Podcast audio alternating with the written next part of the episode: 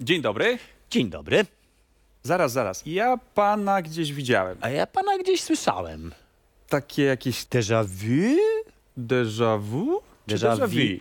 Po amerykańsku déjà vu, po polsku déjà vu, po francusku, czyli w oryginale déjà vu.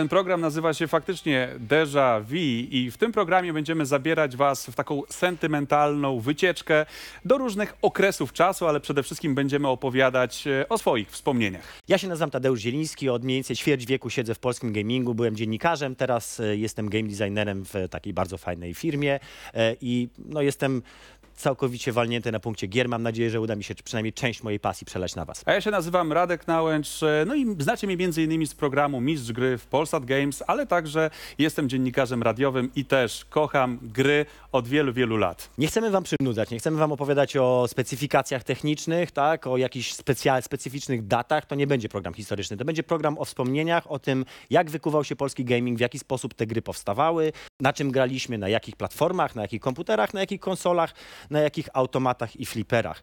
Głównie chodzi nam o to, żeby właśnie oddać tego ducha i pokazać wam, jak to kiedyś było. Zaczniemy od kultowych komputerów. Na pierwszy ogień Spektrumek. Spektrumek. Zobaczcie materiał. ZX Spectrum był jednym z pierwszych małych komputerów osobistych. Ten następca ZX81 okazał się strzałem w dziesiątkę i dla wielu osób był pierwszą platformą do grania w gry. Wyprodukowany przez Sinclaira w 1982 roku, po raz pierwszy został zaprezentowany na targach Airscourt Computer Show. ZX Spectrum występował w wersjach z 16 i 48 KB RAM i 8-bitowym procesorem. Gry ładowało się z kaset magnetofonowych i co ciekawe, podłączyć można było każdy magnetofon z odpowiednimi wyjściami. Sprzęt podłączano do telewizora. Pieszczotliwie nazywany gumiakiem lub gumiaczkiem, to od gumowej klawiatury, w którą był wyposażony, nie miał nawet portu dla joysticka. Ten trzeba było podłączyć po zakupieniu specjalnego urządzenia interfejsowego obsługującego standard Kempstona. Mały, ale wariat, tak można w skrócie opowiedzieć o komputerach ZX Spectrum. Dodam, że jeszcze ta tęcza na obudowie. Ale ona nie miała wtedy takich konotacji, więc e, nie skupiajmy się na tym. Ja się o tyle skupię na ZX Spectrum, że był to mój pierwszy komputer. Jak miałem lat 7, 8 właściwie. Ale to kupione tak za dolary? Za... Kupiony za dolary od dziadka w Peweksie. W ogóle dziadek się przykładał do wielu moich komputerów, bo też do Amigi, a o tym za chwileczkę. Pewek E, był, dodam tylko ten drugi sklep, nie ten z marynarzem, który tak szedł szeroko. Tak, nie ten od chleba, tylko ten, w którym były wszystkie fajne matchboxy. ZX Spectrum 48, które miałem, wyróżniało się tym, że przede wszystkim miało na przykład złącza, których w 48 e, tej podstawowej wersji nie było, w związku z czym można było do niego podłączyć joystick. No i jak do dziś pamiętam, jak właśnie magnetofon kasetowy od matki, podłączony kabelkiem i w sumie muszę powiedzieć, że jestem z siebie strasznie dumny, bo jako cztery, ten ośmiolatek byłem w stanie załadować grę, tak? Nawet pamiętam, że kiedyś napisałem w języku logo, które było znane z tego, że miało żółwika, tak? I tym żółwiem się rysowało różne rzeczy, narysowałem samochód na ekranie. Byłem z siebie strasznie dumny, nigdy w życiu więcej już nic nie zaprogramowałem. To było takie m, moje m, wspomnienie, moje doświadczenie związane właśnie z tym sprzętem. Może nie takim oryginalnym, ale e, sprzętem, bo ZX Spectrum doczekało się wielu klonów. Mhm. I te klony często były, no wiadomo, z, z bardziej dostępne w Polsce i też były kupione, Timex. były kupione e, Timexy do szkół. Mhm. Wyobraź sobie, bo to właściwie był taki pierwszy komputer, który promowano jako komputer do nauki. Do nauki, Dlatego tak. trafił między innymi taki egzemplarz do naszej szkoły, do sali informatycznej. Jeden. E, Nie, było 15 i każdy mógł sobie usiąść i nauczyć się programowania, język logo. Pewnie dzisiaj nie byłbym w stanie nic tam napisać, ale pamiętam, wtedy marzyłem o tym, żeby zostać twórcą gier, ale niestety nie 10, print a 20 go to 10, tak? I cały ekran w brzydkich wyrazach. Także E, komputer do nauki, to jest w ogóle to hasło. Zupełnie nie, dla mnie to był komputer do grania. Zaczęło się, pamiętam, od takich trzech gier, które dostałem razem z, e, z komputerem i to były w ogóle oryginalne sinclairowskie gry, z tego co pamiętam. I nazywały się, to była seria się nazywała Horace. I było Hungry Horace, Horace Goes Skiing, które było takim, że się zjeżdżało po prostu z góry i trzeba było przejeżdżać przez bramki, które się coraz mniejsze robiły. Było jeszcze Horace and the Spiders, które chyba było moją ulubioną częścią z e, serii. No a właśnie Hungry Horace, ten, o którym wspomniałem na samym początku, to była po prostu bezczelna zżynka z e, Pacmana. Jeden do jednego. No ale tych gier było znacznie więcej. Na Spektrumie grałem przede wszystkim w takie rzeczy jak e, Boulder Dash, e, w takie rzeczy jak na przykład e, Jet Set Willy, na którym się pamiętam, że za- zaczepiłem strasznie na bardzo długi czas na jakimś jednym ekranie. Bo tam nie było tak, że przechodziło się i się gdzieś sejwowało, tylko co ekran, jakby gra się zapisywała i jak się ginęło, to się zaczynało od początku tego ekranu. Być może widzowie widzieli film Sex Misja i warto odnotować, że właśnie komputery ZX Spectrum, na tym powstały efekty specjalne do tego filmu. Ta słynna scena, jak jadą tym, tym takim metrem i tam jest tak tunel To zasuwa, tak? ZX Spectrum, Tak, dokładnie no tak. właśnie, zapomniałem o jeszcze jednej bardzo ważnej grze na ZX Spectrum, Star Wars. Symulator. Symulator Star Warsów, leciało się X-Wingiem, strzelało do e, wektorowych TIE Fighterów i nie mam, właśnie tak mi się wydaje, że bardzo możliwe, że oni wzięli jeden do jednego Trench Run, czyli ten taki słynny fragment, kiedy już się leci przez kanał dookoła Gwiazdy Śmierci, żeby strzelić w przewód e, wentylacyjny i rozwalić. Nowa Wiadomo, nadzieja, klasyczna. Doskona, doskonały projekt, wielkie kudos dla kogoś, kto wymyślił. E, mam wrażenie, że to była dokładnie ta scena wykorzystana w Sex Misji. Czy tobie się zdarzyło słyszeć dziwne dźwięki w radiu w nocy? Ach, no oczywiście. Rozgłośnia Rozgłośnia harcerska. harcerska. Nadawała całe programy, można było po prostu wsadzić kasetę, nagrać i program lądował na nośniku danych, potem można było po prostu zagrać. Tak to Tak to wyglądało. trochę tak to wyglądało mniej więcej tak wyglądało. Na, na ekranie pojawiały się kolorowe paski, które trzeba było regulować, później głowice magnetofonu, zwłaszcza w to dojdziemy za chwileczkę do Atari i do Commodore. Tam to już było wyjątkowo e, e, daleko posunięte. Tak czy inaczej ZX Spectrum na zawsze w sercu. To Kolejny komputer to dla niektórych nie komputer, czyli Atari. Zobaczcie materiał. W roku 1983 firma Atari wprowadziła na rynek ulepszoną wersję Atari 800, nazwaną Atari 800 XL. Dla wielu z nas w tamtych czasach była to brama do elektronicznej rozrywki. Komputer był tani i dostępny w Polsce, a to wszystko za sprawą niezastąpionych Peweksów, czyli sieci sklepów, w których można było kupić towary zagraniczne. Peweksy to swoją drogą temat na osobny program, ale nie o grach. 800 XL miało 64 kg, aczkolwiek używało tylko 62 i aż 256 kolorów w palecie. Następcą 800 było Atari 65 XL. Powstałe w 1985 było w rzeczywistości inaczej opakowaną 800, bardziej dopasowaną do nowej linii ST. Poprawiono też kilka błędów w, jak to się ładnie i skomplikowanie mówi, interpreterze języka BASIC. Komputer, do którego ja osobiście czuję wyjątkowe obrzydzenie, jest to oczywiście Atari. Ja tam obrzydzenie. Tak naprawdę jest to skrywana wielka miłość do tego sprzętu. No pokaż jak, z jakim uczuciem, e, pięknym uczuciem, jak go traktujesz, jaki to jest e, cudowny e, sprzęt. Produkcji tajwańskiej, ale myśl amerykańska. Myśl amerykańska, Tak produkcja z Tajwanu. Pięknie się zachował ten egzemplarz. E, Co prawda wypożyczony, odłożę. bo niektórzy nie uznają tego sprzętu, ale warto o nim opowiedzieć, e, ponieważ jest to sprzęt, z którym wiąże się sporo historii, e, też naszych własnych historii. Przede wszystkim dlatego, że Atari było tym tanim komputerem na rynku. Było troszeczkę tańsze niż Commodore 64, więc zyskało dużo większą popularność w naszym kraju. Było też oczywiście przyczynkiem do tej słynnej wojny plemion, czyli Atari versus Commodore. Ze wstydem powiem, że... mm, Aż nie chcę o tym mówić, bo to jest tak żenujące, że tak jakbym się spotkał tego, się 11 stało? Tego 11-letniego Nie krępuj się. tadzia, to bym go wziął i zatłukł za to, co zrobiłem. Otóż e, razem z moim kolegą, też komodorowcem w, w ówczesnych czasach, e, Kurde, no naprawdę, aż mi wstyd. Zdemolu- Już, już zacząłeś, Mogę? musisz, musisz. Dobrze, to powiem. Zdemolowaliśmy samochód, e, który miał naklejki Atari. Był to maluch, pamiętam do dziś, że był to maluch brązowy, stojący zresztą dwa kroki od mojego domu. Łobuzy. Oj, nawet nie wiesz jakie. Urwaliśmy, Łobuzy. urwaliśmy mu lusterka, wyrysowaliśmy mu ten e, znak Atari, pod czym podpisaliśmy bardzo brzydkim słowem na CH. Wymazaliśmy mu tam z boku też jakieś, porysowaliśmy właśnie kamieniem karoserię i uciekliśmy. I pamiętam, że dosłownie w chwilę po tym, jak żeśmy to zrobili, dotarło do nas, myśmy odpieprzyli po prostu. I było takie, o mój Boże, żeby się tylko nikt nie dowiedział. Nikt się nie dowiedział, nigdy w życiu, w życiu żeśmy nie ponieśli za to odpowiedzialności, e, a powinniśmy, naprawdę, bo to była łobuzerka czystej wody. I to był chyba ostatni w ogóle moment, kiedy ja się opowiadałem jakoś tak zdecydowanie. Znaczy dobra, Atari dalej nienawidzę, ale to już jest taka nienawiść po prostu, wiesz. Sentymentalna. Zasiedziała, taka tak, sentymentalna nienawiść. Retro, retro nienawiść. Retro nienawiść, To jest retro tak. nienawiść, dokładnie. E, To jest taki sprzęt, e, którego właściwie historia rozpoczyna się bardziej od maszyn do grania, mam wrażenie, ponieważ taki jest, e, takie jest DNA firmy Atari, założonej innymi przez projektanta gier, czyli przez e, Nolana Bushnella. Tak się nazywał ten niezwykle utalentowany e, człowiek, który dał światu naprawdę wiele świetnych e, tytułów, e, ale też postanowił wejść w rynek e, urządzeń, na których można grać w gry. I stworzył raka. Ale e, ten e, rak na pewno zapisał się e, w naszej pamięci mimo wszystko jako taki sprzęt. mm, Dla mnie to jest o tyle ważny sprzęt, że to był taki sprzęt, na którym ja grałem. W sensie to był taki, takie moje pierwsze doświadczenie, takie namacalne doświadczenie z gamingiem. Gamingowe. Szeroko rozumianym. Dlaczego? Ja nie miałem w domu komputera, ale kolega miał. Tylko, że też miał trochę złośliwą mamę, bo mama wiedziała, że marnujemy swoje życie grając w gry komputerowe. No marnujemy, proszę, gdzie to nas doprowadziło teraz. Granie takiej gry z magnetofonu e, to zajmowało około 30 minut i zawsze, nie wiem skąd, wiedziała, że w 29 minucie należy zrobić hałas. I tak się właśnie działo. I się nie wgrywało. Trzeba było wtedy rozpoczynać cały proces od początku. Wyobraźcie sobie, jakie to musiało być bolesne. No, wyobraźcie sobie wgrywanie gry kilka razy tylko po to, żeby sobie pograć.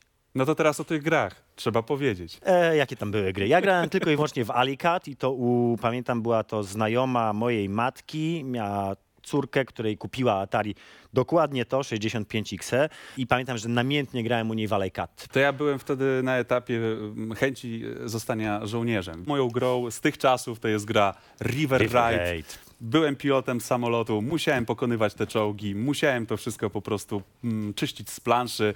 E, trudniejsza wersja tej gry polegała na tym, że od czasu do czasu trzeba było zatankować samolot. Ciekawostka, ten sprzęt generalnie był wyposażony w bardzo dobrą kartę muzyczną e, i na tej karcie, na tym sprzęcie można było tworzyć naprawdę piękne utwory i teraz wymieniam. Peter Gabriel, The Chemical Brothers, Kazik Staszewski, to są ci artyści, którzy korzystali z takiego znienawidzonego Atari i dzięki właśnie temu znienawidzonemu Atari powstało autentycznie sporo muzyki i moglibyśmy tak bez końca całą bibliotekę wymieniać. Masz się tutaj, weź się poprzytulaj do tego swojego Mogę? Atari, a ja, końcu? tymczasem, a ja tymczasem podprowadzę już następny nasz materiał, czyli oczywiście przechodzimy do prawdziwego komputera 8-bitowego Commodore 64, tego dobrego. Commodore 64. Powstały w 82, ze względu na kształt obudowy zyskał sobie przydomek beczki i przez lata był marzeniem każdego nerda w Polsce. Wtedy nawet nie wiedzieliśmy, że istnieje coś takiego jak nerdowska kultura. C64 było od Atari po prostu lepsze, a dzięki przystępnej cenie, która spadła z prawie 600 dolarów do zaledwie 135, szybko stał się najpopularniejszym komputerem osobistym na świecie. Stało się tak głównie za sprawą gier, które na C64 pojawiały się w ilościach półhurtowych. Doskonała jak na tamte czasy grafika i wyjątkowo dobre dźwięki pozwalały na granie jak na automatach. Kochane zwierzątko, taki komputerek. To dobry. się dzieje naprawdę. Ja, ja nie wierzę w to, co Coś się się dzieje. przytulałeś chwilę Wiesz temu, o co ci Czy ty chodzi. wiesz, o której ten program będzie pokazywany, a ty po prostu tutaj wchodzisz w interakcję z tym sprzętem? No i żebym ja z nim nie wszedł w interakcję, stary, to znaczy, tu jest złącz z tyłu. Ja rozumiem, ja wszystko rozumiem, ale ja nie chcę poznać już tej Nie, kolejnej nie chcesz, historii. ale to jest beczka. mówiąc. Najlepszy komputer osobisty z lat 80. Wiesz co, to trochę tak, jakbyś chciał mnie przytulić teraz. I ja ci wytłumaczę dlaczego. Ponieważ ten komputer miał premierę w styczniu 1982 roku. Kiedy się urodziłeś? Tada! Tak jest. Będę O, pamiętał? mały ra... Będę pamiętał teraz. No to możesz Do mnie końca życia. jeszcze. To podobno przynosi szczęście. No Wszystkiego dobrze. najlepszego z okazji Commodore. Okej, Dziękuję serdecznie w imieniu Commodore i swoim.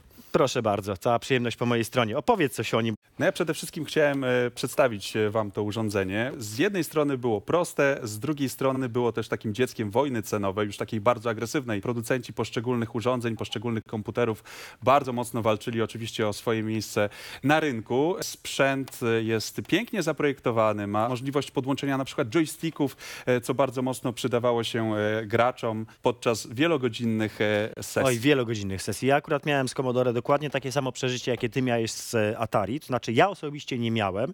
Miałem jeszcze wtedy Spectruma i bardzo z tego powodu cierpiałem, bo on już się po prostu zestarzał, nie było już na niego giera. Koledzy dookoła zaczęli mieć Commodore. Jeden miał 128, czyli już w ogóle takiego wypasa, a drugi miał Commodore 64. To był też kolega mieszkający na tym samym osiedlu, tam 300 metrów dalej i ja do niego chodziłem. I A chodziłem do niego... był w domu?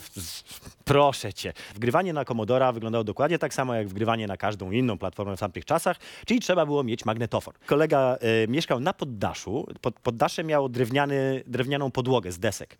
I problem polegał na tym, że jak ktokolwiek chodził po tych deskach, to one się uginały. Jak się uginały, to od razu ten mag magnetofon zaczynał się trząść. Jak się cokolwiek zatrzęsło, to natychmiast przestawała się wgrywać gra. Na szczęście na Commodora gry nie wgrywały się pół godziny, tak jak na Atari. Przepraszam. A powinienem właściwie zrobić to za każdym razem, kiedy mówię będę, Atari. ja, nie będę, ja nie będę reagował na te prowokacje. Nie musisz. Ja jestem za E, młody. mi, mi wystarcza, że przyjemność mam z tego, że mogę Atari. E, więc w każdym razie e, wgrywanie tej gry było za każdym razem męką. Więc siedzieliśmy oczywiście z, mik- z, tym, z tym właśnie takim, jak to się ładnie nazywa, taki, taki śrubokręcik. Znaczy ja wiem, że on musiał być też... taka- Techniczny chyba. On musiał wejść w miejsce, gdzie się moż- była taka śrubka. I co tam którą robiliście tym śrubokręcikiem? Kręciliśmy Opowiedz. głowicą. Teraz numer polega na tym, że trzeba było ustawić głowicę w mag- magnetofonie tak, żeby ona idealnie szczytywała dźwięk. I to była znowu ta akcja na słuch i na wzrok, czyli patrzyło się po pierwsze na paski na ekranie, a po drugie słuchało się dźwięku. Jeżeli on był w jakikolwiek sposób nieczysty, no to gra by się nie wgrała. Więc musieliśmy tak, było takie jak było to takie czyste u, to w tym momencie znaczyło, że jest dobrze, można było zostawić, nie ruszać się przez tych 10 minut, kiedy gra się wgrywała, no a potem hassa. Oj, Czy to był już ten sprzęt, który miał przycisk turbo? Nie, nie, to było proste urządzenie. Było na nie masa gier, masa, masa, masa, prawdziwe zatrzęsienie. E, To była też największa zaleta te, tego komputera. Miał wyjątkowo dobrą grafikę jak na tamte czasy. Wyjątkowo dobry dźwięk. Nie wiem, czy nie lepszy niż, niż, niż Atari. Wiesz, no tutaj, to tutaj moglibyśmy zrobić pojedynek tych komputerów. E, Na przykład Na ja bym mini, wziął, na e, pip, pip. ty byś wziął Commodore, niech ci będzie, ja bym wziął Atari i byśmy sprawdzili, Dobrze, to, teraz zobacz, zobacz jak, wygląda, jak wygląda Commodore, beczułka, tak? Jak wygląda ten taki solidny, z- dobrze spięty, tutaj zmontowany, Oddaj to- Gdzie je komputer. schowałeś? Gdzie je schowałeś? Ty wiesz, że ten był Szukam made in China? Atari. To było już chińskie? Tak, to już jest chińskie. Chińskie, ale amerykańskie. Ja wrócę jeszcze do gry. E, Na przykład gra Pirates. E, To, było, to był, też, to był też tytuł, e, od którego Pirates. zresztą wielu deweloperów, twórców gier współczesnych, polskich także, zaczynało w ogóle swoją e, przygodę. To była taka gra, e, w której byłeś po prostu piratem, No jak bo to sama jeden z nazwa pierwszych wskazuje. open worldów tak naprawdę. E, Open world zdecydowanie i gra przygodowa, bo też to trzeba jakby nie, nie, nie, nie, rozgraniczyć, nie, nie, nie, że nie. To nie była gra przygodowa. Ale- Przygodówka to jest nie był przygodówka. to taki typowy arcade, nie była to taka e, e, gra, która wymagała jakiejś małpiej zręczności, moim zdaniem. Ale wiesz, ponieważ jestem stary, to bardzo ciężko przyjmuję jakby zmiany jakiekolwiek. Nie, to nie była przygodówka. Przygodówka to przygodówka, Secret of the Monkey Island, Grim Fandango, zostańmy przy tym. To była gra zręcznościowa mimo wszystko. To możemy dojść do kompromisu. Gra zręcznościowa z elementami przygodówki. Akcji. Gra, to się Action Adventure nazywa teraz. Chociaż dobra, no, powiedzmy, że to była w ogóle bardzo rozbudowana gra. Co najciekawsze, ona nawet teraz, po tych 30 latach wytrzymuje próbę czasu. E, jest cały czas ciekawa, cały czas wciągająca, cały czas ta, ta, ta, ta, rozgrywka jest e, fajna. I proszę, 30 lat temu można już było sobie w to zagrać. Na A takim czymś Północ-południe? też namiętnie, to była nasza ulubiona Jaki gra multiplayerowa.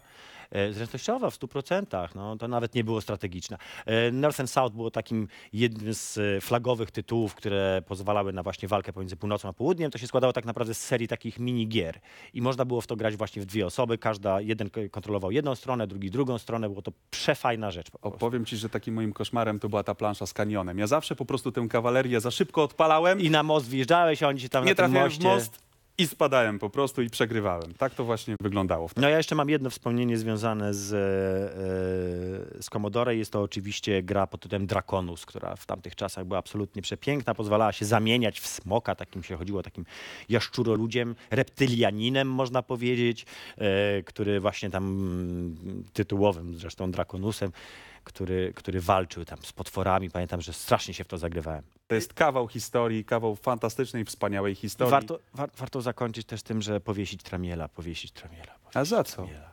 Za zdradę, ponieważ odegrał Jack się. Tramiel zdradził Commodore i odszedł do Atari. To znaczy tak, ale on został trochę wypchnięty, wiesz, trochę po prostu była tam walka Zdrada o to Amigę, zdrada, o jakby przyjaciółkę i on potem chciał się faktycznie zemścić. Ha, na nie Commodore. udało się. Ale przeżył dwa lata dłużej, jeżeli chodzi o działalność firmy, więc to było takie trochę pyrusowe zwycięstwo. Zobaczcie materiał o kolejnym sprzęcie. Amiga 500 i kolejne modele to 16-bitowe komputery, z którymi zaprzyjaźniło się wielu graczy na długie lata. 500 trafiła na rynek w 1987 roku za sprawą firmy Commodore. Nie przesłyszeliście się. Amiga i Commodore to jedna rodzina od czasu, gdy walkę o jej rękę przegrało Atari. Produkowano ją do 1991 roku. W tym samym roku zadebiutował na rynku model 500 Plus oraz CD-TV, a w 1992 roku w sklepach wylądował model 600 i 1200. Ciekawostkę stanowi fakt, że system operacyjny Amiga OS w momencie premiery swoimi możliwościami przewyższał system Windows produkowany przez Microsoft. Trzymając ten kultowy komputer, czuję się trochę jak artysta popularnego gatunku muzycznego Yamaha, Yumaso, ale to jest y, faktycznie taki sprzęt, który kocham. E, ponieważ był to mój pierwszy W komputer. końcu się odkupisz teraz Tak w moich oczach. wygląda. Tak, Amiga, I mój co też jest tu pierwszy napisane? poważny. Commodore. Commodore Commodore. A600 HD, czyli już w ogóle z twardym dyskiem, to już to uhu. No, muszę ci powiedzieć, że już nie trzeba było e, e, zmieniać dyskietek grając w gry. A na taką dyskietkę mieściło się niecały 1 megabajt danych, e, a gry zazwyczaj zajmowały E, więcej. przepraszam, 720, a potem 144. A potem już tak, ale e, gry zajmowały zazwyczaj kilka. Ja lubiłem przygodówki, na Wiem, przykład no, gra Secret of the- pięciodyskowa. a 12-dyskietkowa wersja e, Fate of Atlantis, czyli Indiana Jones 4, który nawiasem mówiąc, przepraszam, ciekawostka, e, scenariusz do Indiana Jones 4 Fate of Atlantis został przedstawiony Lucasowi, który go odrzucił mówiąc, że jest głupi i beznadziejny. Był to jeden z najlepszych scenariuszy do e, jakiejkolwiek w ogóle historii związanej z Indiana Jonesem i opowiadał o Atlantydzie i, i dowiedziałem się z niego, co to jest Orichalcum. Ale wiesz, Lukas mógł już być może sobie wtedy pozwolić na taką, wiesz, fanaberię. On już miał, wiesz, i merchandise tak zwany, i maskotki, i Tak, i mógł sobie rodzaju- pozwolić na odrzucenie. Był to jego błąd, ponieważ gra była fantastyczna. A Amiga akurat dla mnie też była jednym z moich, może nie pierwszym, no bo wiadomo, Spektrum, ale też drugim właściwie pierwszym komputerem i taką moją największą miłością zacząłem od Amigi 500. Tym razem znowu dziadek niezastąpiony. Kiedy szedłem do liceum, dostałem inwestycję w moją przyszłość i kupiono mi Amigę 500. Czyli komputer do nauki. Komputer do nauki, który, no nie ukrywam, że absolutnie nie stałbym w tym miejscu, gdyby nie ta Amiga, bo to był tak naprawdę ten moment, kiedy mi się najbardziej zaszczepiła miłość do grania, ponieważ Amiga była absolutnie najlepszą maszyną do grania w tamtych czasach. Coś ostatnio widziałem, jakiś y, materiał na, na, na, w internetach, że Amiga była overrated, tak? Nie pokażę, ale read between the lines. Mhm, Okej, znowu obrażasz. Znowu przy... No nie no, jak można obrażać Amigę? Czy to przyjaciółka? Dobrze, tak jest. Amiga to jest faktycznie e, przyjaciółka. Amiga, na którą e, powstało według różnych e, wyliczeń chyba 50 tysięcy gier i programów. I to jest też taki komputer, który był ważny, mam wrażenie, dla demosceny, czyli dla tych wszystkich Absolutnie. freaków, którzy tworzą różnego rodzaju demówki, prezentacje graficzne, muzyczne i właściwie wyciskają z każdego sprzętu ostatnie bajty. Nadal cały czas scena amigowa żyje dla mnie to jest absolutnie fascynujące. Nie wiem, czy nawet nie wychodzi jakiś periodyk związany z Amigą. Z tym komputerem wiąże się jeszcze jedna historia. To było tak, że e, oczywiście te gry oryginalne były bardzo drogie i istniały tak zwane tańsze wersje. I był taki sklep e, w mieście, z którego pochodzę. To były takie czasy, gdzie właściwie prawo autorskie nie funkcjonowało, więc można Nie no, było, było po e, widząc grę na półce, Canon Fodder, załóżmy, świetna gra, powiedzieć, e, e, proszę pana, jest taka tańsza wersja tej gry i pan nawet nie włączając monitora miał cały czas włączoną taką Amigę, ciach, ciach, ciach, stacja dysków, proszę. Więc ja pamiętam, że e, to był, akurat Amiga to były ostatki istnienia giełdy, takiej prawdziwej, oldschoolowej giełdy w Warszawie. To chodziło się właśnie 12 dyskietek do przegrania Fate of Atlantis, 11 dyskietka padała i trzeba było czekać tydzień na to, żeby tą 11 dyskietkę dograć i wrócić i móc zagrać w grę. No dla mnie ten komputer jest wyjątkowo sentymentalnym wspomnieniem, ponieważ pamiętam te 3-4 lata właściwie, które spędziłem między właśnie 15 a 19, 18 rokiem życia, grając non-stop. I gdyby nie to, że sprzedałem komputer przed y, egzaminami y, maturalnymi, to prawdopodobnie nie, nie zdałbym matury. Ale tak się stało, że sprzedałem i przez jakiś czas nawet nie grałem. Niemniej, zanim to się stało, Lemmingi, Piraci wspominani oczywiście, w których namiętnie grałem na Amidze. E, Jezus, tych tytułów było tyle, że ja już w tym momencie, jak mam powiedzieć, to po prostu nie wiem, od którego zacząć. Przez wiele lat e, e, ID Software e, mówiło, że się nie da. id Software. Nie da. Ja jestem, id ja jestem Software. id, Dobra. bo to jest od id, ego i tak dalej, i super id, ego. Id, id No. Software. To ważne. E, id Software twierdziło, że się nie da. E, Natomiast e, właśnie ci wszyscy utalentowani ludzie zrobili to i na tym sprzęcie jesteś w stanie zagrać w Duma i w Quake'a, czyli w takie gry w Quake'a też? FPS i widziałem, e, poszukałem w źródłach i również jest wersja Quake'a. Nie pamiętam kto i nie jestem pewien, czy to nie byli Polacy, zrobili grę Gloom, która była właśnie taką się mówi bootlegową, czyli taką oszukiwaną wersją Duma i rzeczywiście działała na Amidze. Ale świetna 500. sprawa, że to poruszasz, bo Wing Commander, to chciałem powiedzieć. Wing Okej. Commander, oczywiście 20 dyskiet. E, Kochałem. To w takim razie, jeżeli już użyłeś Polacy, takiego określenia, że na ten komputer My Polacy. tworzyli, my Polacy, my tworzyliśmy na ten komputer gry, to faktycznie na przykład Teen Agent e, to była taka gra z Metropolis, e, z firmy Metropolis Software, tak się nazywała. E, Adrian Chmielarz, Adrian Chmielarz. Grzegorz Miechowski, Tak czyli jest. dwóch facetów, którzy no, budowali tę branżę, współczesną branżę i współczesny rynek gier komputerowych w Polsce. Teen Agent to w ogóle była bardzo ciekawa historia, bo tam też wykorzystano e, głosy, taki voice No. acting e, dziennikarzy kojarzy No, główny- główny Secret bohater. Service. O ile mnie pamięć nie mieli, był tam też Aleksu Hański, ale najważniejszą osta- postacią oczywiście był e, niejaki Gulasz, słynny spec od e, nawalanek z pisma Secret Service, który wcielił się w tytułowego bohatera. Strasznie dziwne wydarzenie w tamtych czasach, że się właśnie połączyły te dwa światy, dziennikarski i game deweloperski, ale z drugiej strony wtedy ten game devowy był tak mały, że on właściwie był częścią e, tego świadka, e, tego świadka dziennikarskiego, zwłaszcza, że Adrian pisał do Secret Service. A skoro o Gulaszu już e, mowa, którego oczywiście bardzo serdecznie e, pozdrawiamy, to był fan Mortal Kombat. O, I w Mortal horrorowy. Kombat też można było zagrać na tym e, komputerze, łamiąc styki w joystickach. Ta, mikrostykowe joysticki. Ja miałem na, szczę- na szczęście taki joystick, który był absolutnie pancerny, nie dało się go zarżnąć. Nazywał się Quick, nie, Topstar. To był Quick, Quickshot Topstar. Miał prze, taką, pamiętam, przeźroczystą obudowę i serio, ja w niego tak, mm, jak się wkurzyłem, to tak, mm, ale on miał takie sprężyny, że się go nie dało zajechać po prostu. Pamiętam, że nie zniszczyłem go do końca jego istnienia. Nie bójcie się, opowiadajcie swoje historie o swoich joystickach.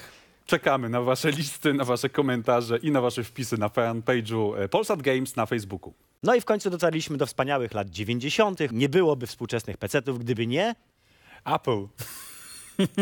Ja stąd wyjdę, naprawdę. Najpierw Atari, teraz Apple. Nie. IB? M, No. gdzie my się trochę uspokoimy, a wy zobaczcie materiał. Historia IBM rozpoczyna się w 1911 roku. Firmy, które wchodziły w skład tej korporacji, zajmowały się m.in. produkcją krajalnic do mięsa, wag, systemów do pomiaru czasu pracy i kart perforowanych. To właśnie na tych ostatnich postanowili skupić się szefowie firmy. W 1981 roku w nowojorskim hotelu Astoria zadebiutował pierwszy komputer osobisty IBM. Było to 5 lat po premierze komputera Apple One. Od tego czasu PC-ty i Macintoshe toczą zażartą walkę o duszę użytkowników. Pierwszy IBM posiadał 16 KB pamięci RAM, stację dysków 5,4 cala i kosztował 2,5 tysiąca dolarów. System operacyjny napisała mało znana wówczas firma Microsoft niejakiego Billa Gatesa. W 2005 roku IBM sprzedał swój dział komputerów PC chińskiej firmie Lenovo.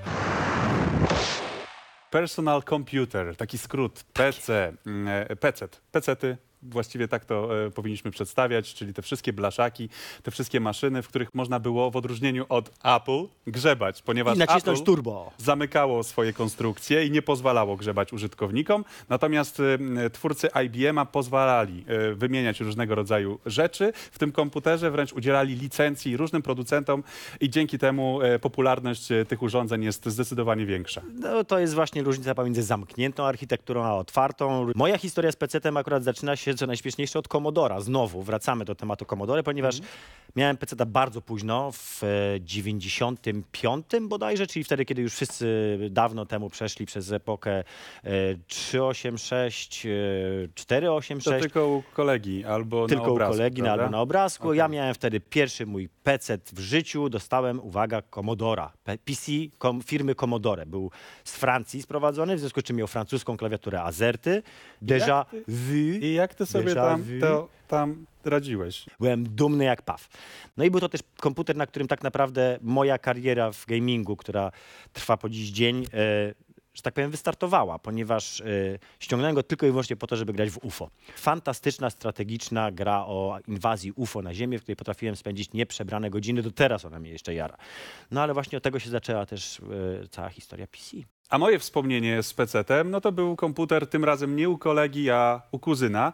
I tam zobaczyłem po raz pierwszy grę Wolfenstein 3D, która i nie była 3D. I zmieniło to twoje życie po raz kolejny. Ja byłem przekonany, że nic lepszego w ogóle nie powstanie, że to już jest y, szczyt szczytów, że to jest najlepsza grafika, najlepsza muzyka, najlepszy gameplay i po co więcej.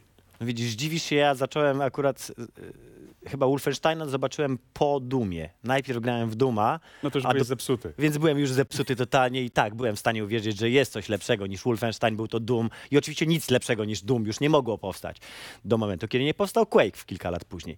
Tak czy inaczej od PC-ów tak naprawdę zaczyna się współczesny gaming, to PC-ty ustaliły tak naprawdę to, co teraz się dzieje. E, wiadomo, że konsole mają niezwykle wielką rolę w, w rozwoju gamingu na świecie, ale gdyby nie komputery PC, gdyby nie IBM, to nie mielibyśmy tego, co mamy dzisiaj. Lata lecą, na rynku pojawiają się kolejne urządzenia, ale jedno jest pewne. Trzeba mieć bardzo gruby i zasobny przy okazji portfel, żeby nadążyć za technologią. A z drugiej strony zobaczcie, wszystkie te firmy poupadały. Padło Atari, które robi teraz gry, ale właściwie tak już ich nie robi. Commodore, jakieś telefony, firma nie istnieje. I na czym gramy? Na PC-tach. No i oczywiście też na konsolach, ale o tym to opowiem Wam w następnym odcinku.